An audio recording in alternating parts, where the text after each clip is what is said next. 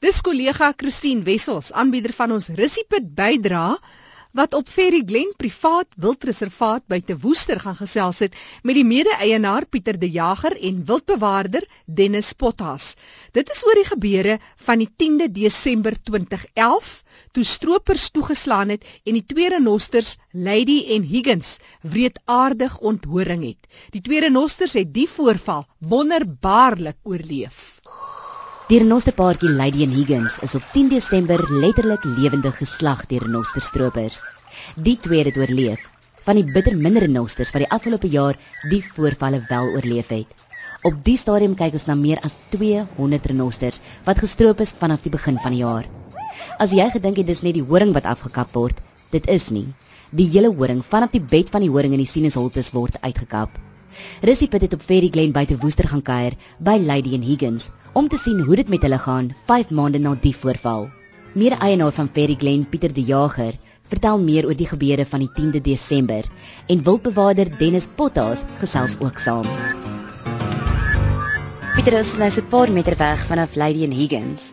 5 maande terug is hierdie twee renosters baie wreedaardig aangeval. Jy het vir ons 'n kort film gewys van wat gebeur het en hoe hulle gelyk het waarop jy afgekom het daai Sondagoggend toe jy by hierdie twee renosters uitgekom het. Net gaan op te som wat het gebeur. Ja, die uh, aand van die 10de Desember laas jaar, uh het ek die twee renosters gekry. Hulle loop saam. Hulle het saam geleef. Uh hulle is mekaar so metgeselle. En uh, het ek hulle gekry by reservaat in son onder waar hulle nog teen 'n dammetjie geleë het. Uh die volgende oggend vroeg uh het ons hulle twee gekry nie ver so 50 meter van die dam af. Ons sal die toneel bietjie later gaan besoek. Uh waar ek eers op Lady afgekom het. Uh sy het gelê op haar sy met haar bene sywaarts, het gelyk of sy stok styf was. Uh, uh twee horings was uitgekap deur haar ligwee. Uh sy het bitter moeilik as asem gehaal. Uh ons het 'n probleem gehad op daai punt van tyd. Ons moes onmiddellik reageer anders sou sy doodgaan. Dit was goed op die punt van tyd dat sy nog gelewe het. Higgins kon ek nie kry nie. Ons het hom omtrent 'n halfuur daarna het ons op Higgins afgekom waar hy in 'n sloot gelê het. Dieselfde albei horings was uitgekap deur die lugweë uh binne in die sinus uh kanale in.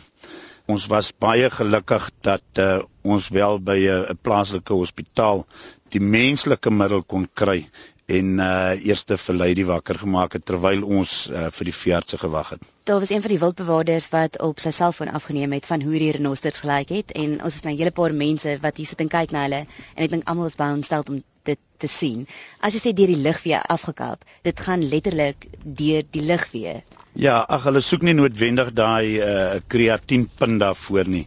Dit is hoekom ek so teen die onthoring is Uh hulle gaan dan selfs vir 'n klein kalfie net vir daai knoppie, dis vir hulle geld werd.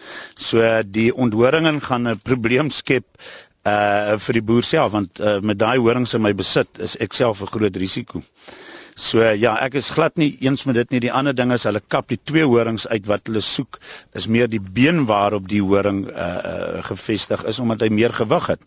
So deur die horing af te sny, uh, glo ek nie gaan die uh oplossing vir ons wees nie, maar as gevolg van die been wat hulle uh soek onder die horings tesame met die horing want daar word ook baie keer 'n dagger gemaak van die horing wat 'n bonus uh, dan nou vir hulle is maar die manier wat hulle uh, dit onthoring is hulle moet hom uitkap deur die lug weer om uh, totaal al twee horings te kan verwyder. Op daai punt van tyd is hulle wel ingedaard met die M99 wat nie 'n middel het om hulle bloeddruk te stimuleer nie. Uh dit veroorsaak die einde van die dag dat blindheid by hulle kan kom saam met die trauma hulle kan ook uh, op die einde van die dag uh, breinskade opdoen. So ja, dit is 'n groot uh, trauma wat ons hier deur gegaan het met die twee renosters. Ek kan nie glo dis 5 maande later en hier staan hulle hier voor ons. Hulle lyk baie rustig. As mens gekyk het hoe hulle gelyk het, daai verskriklike prentjie waarop jy afgekom het. So, hoe gaan dit nou met Lady and Higgins? Wel, ek behandel hulle as my twee kinders. Ek kom 'n lang pad saam met hulle. Ek het saam met Higgins in die sloot geleef vir 3 dae. Ek het met hom gepraat elke dag want ek kon nie laat hy moed opgee nie. Ons kon hom nie uitkry uit die sloot uit nie. So relatief gaan dit baie goed. Soos jy kan sien op hierdie punt van tyd is hulle albei besig om lekker te wy daar. Uh, hulle geniet bietjie hierdie wintersonnetjie. Hulle lyk baie goed. Daar is baie probleme. Ons het 'n lang pad wat ons nog moet gaan. Uh, daar is toetse wat ons moet doen uh, vir Higgins spesifiek vir sy oë. Uh ons moet kyk of daar breinskade is. Daar is 'n gedragspatroon verandering. Hy het handomkeer verander. Uh sy aggressie is weg. So ja, dis goeters wat baie uh, aandag uh, nog moet geniet want niemand het werklik die ondervinding nie. Hierdie is een van die unieke aangeleenthede in die wêreld. Jy het gepraat van M99, 'n middel wat net gebruik kan word deur veeartse. Die groot vraag is natuurlik waar kry stroopers hierdie middel in die hande? M99, hulle was dus verdoof, maar dink jy hulle was bewus van wat gebeur? Hulle het steeds deur hierdie trauma gegaan. O ja, nee, definitief. Onthou nou net uh, hy gaan lê daar hy's hy hy's hy heeltemal verlam. Hy kan nie beweeg nie. Vir die eerste paar minute weet hy presies wat om hom aangaan.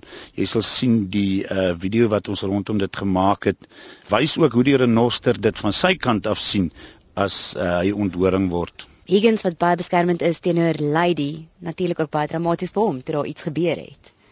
Ja, definitief. Hulle het eers 'n uh, uh, uh, vir Lady uh, met die pylgeweer geskiet en uh, hy het natuurlik het hy, hy het geen keuse gehad nie as om in die donker te probeer vlug. Ek dink hy was uh, reeds gepyl toe hy in die sloot beland het wat tot sy voordeel getel het omdat hy onder verdowing was toe hy in die sloot geval het het hy gelukkig geen enigiets gebreek in sy liggaam nie. Wat het verder gebeur van die saak na Desember? Is daar enige opvolg gedoen? Is daar enigiemand in hegtenis geneem? Is daar enige bewyse gekry? Wie was hierdie mense wat dit doen? Ja, eh uh, daar was 'n arrestasie op 'n punt uh, van tyd uitgeoefen. Die persone uh, sover my kennis strek dien tans stronkstraf uit op lasbriewe op ander tipe uh, vee uh, sake, maar nie op die spesifieke een uh, van Lady en Higgins nie. Ek het uh, wel diep gaan krap ek het baie ek het ontmoetings gehad met seek wat ek seker van is is wel van die oortreders. So ja, ek is nog nie klaar nie, dis nog 'n lang pad wat ons gaan loop. Pieter, ek is seker van hierdie twee sou dit nie gemaak het as daar nie so baie liefde van julle kant af was. Jy het genoem jy het vir 3 dae saam met Higgins gelê in die sloot en jy wou nie hy moes opgee nie.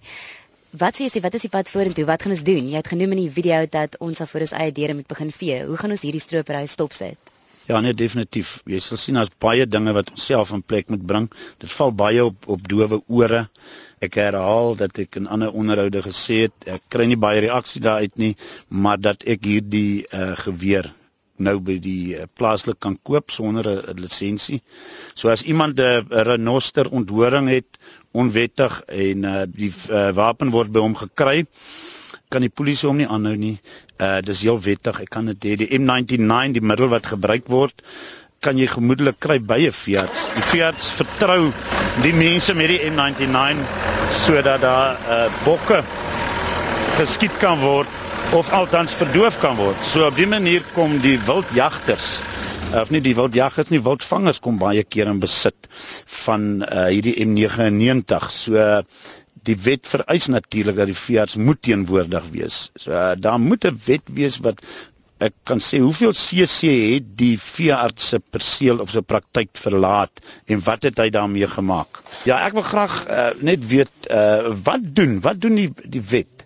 Wat moet ons in plek bring vir daai M99 wat in besit is van die veearts? As hy die veearts se praktyk verlaat, Waarvoor is dit gebruik? Hoeveel CC is gebruik? Want dis daarna as ek 'n te groot hoeveelheid M99 in my besit het, dan het ek van dit gebruik vir die veearts. Wat maak ek met die ander? Dit kan in verkeerde hande kom. So daar is definitief iets wat ons kan doen. Ja, o nee, daar's baie wat ons kan doen. Baie wat ons kan doen. Daar's baie ook met die ondersoekwerk uh wat ons kan doen en dit is waarop ek my uitlaat uh, in die boek wat ek geskryf het, die stryd wat ek geloop het met die met die die ondersoek uh van hierdie aangeleentheid wat my op hierdie punt uh, ook net in 'n doodloopstraat gebring het want erns is al iemand wat weet wie hierdie stroopers is. Erns is al iemand wat weet wie betrokke is by die renoster stroper wat plaasvind.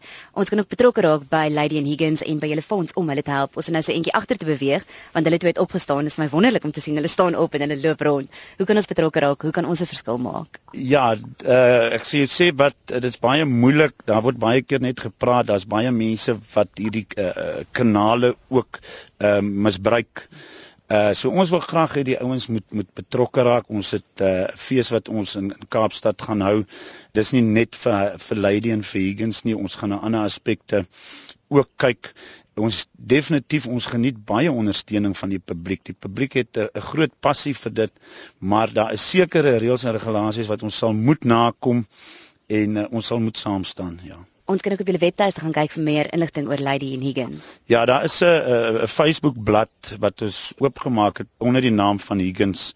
Dit is 'n 'n groep, Higgins die groep, so hulle kan gaan op 'n uh, Facebook gaan hulle gaan kyk onder Higgins die groep en daar gaan ons al die inligting kry uh rondom uh Higgins en Lady as ook ander sulke gevalle uh, in Suid-Afrika. Dennis Pieter het nou genoem dat uh, Lady en Higgins sy babas, maar lyk like my jy is net so erg oor die twee.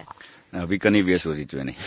Dit alles gebare interessante feite van renosters. Wat hulle te ongeveer 'n leeftyd van so 40 jaar, hulle raak so hoe sexually matured of reg met so tussen 6 en 9 tot 10 jaar.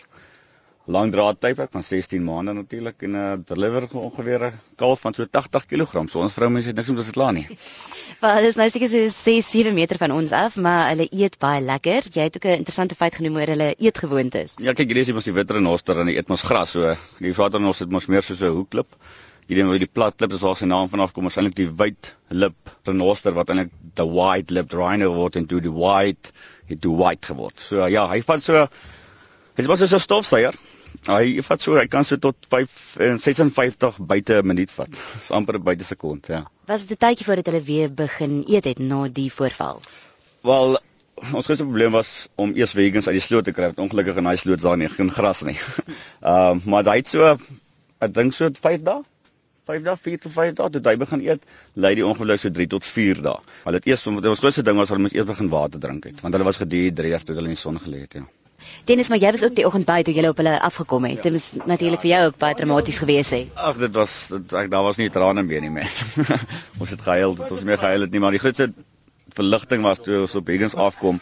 Dan dink jy ek gaan doodgaan hy's dood. En toe hy neus nostrils so beweeg, dan kry jy daai warm gevoel, hy is lewe en ons kan hom help. Ons kan en ons moet hom help. Dit het seker ook baie gehelp dat albei van hulle oorleef het, dat nie net die een dood was nie, want dit sou seker baie dramaties geweest vir die ander een. Die kans op oorlewing vir die ander een sou dan skraler seker geweest het. Ja, nee, definitief. En kyk, hulle is 'n partner. Dis maar soos jy verloor jou man of jy verloor jou vrou en as jy daar's baie hartseer en daar's baie stres om en by dit.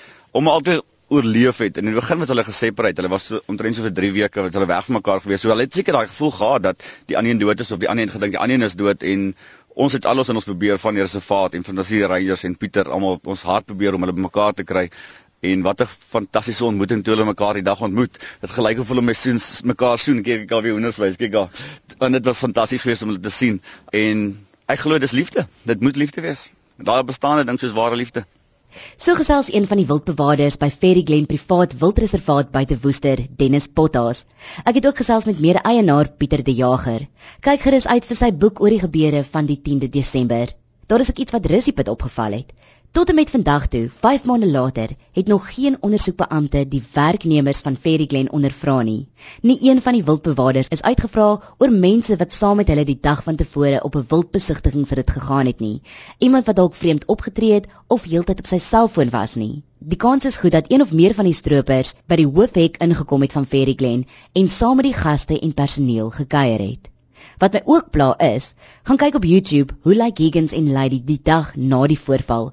Een van die wildbewaarders was daar met 'n selfoon en het afgeneem hoe lyk Lady en Higgins. Jy kan amper nie die twee renosters se gesigte uitken nie, so baie bloed is daar. Pieter het ook verduidelik hoe dit gelyk het op die toneel.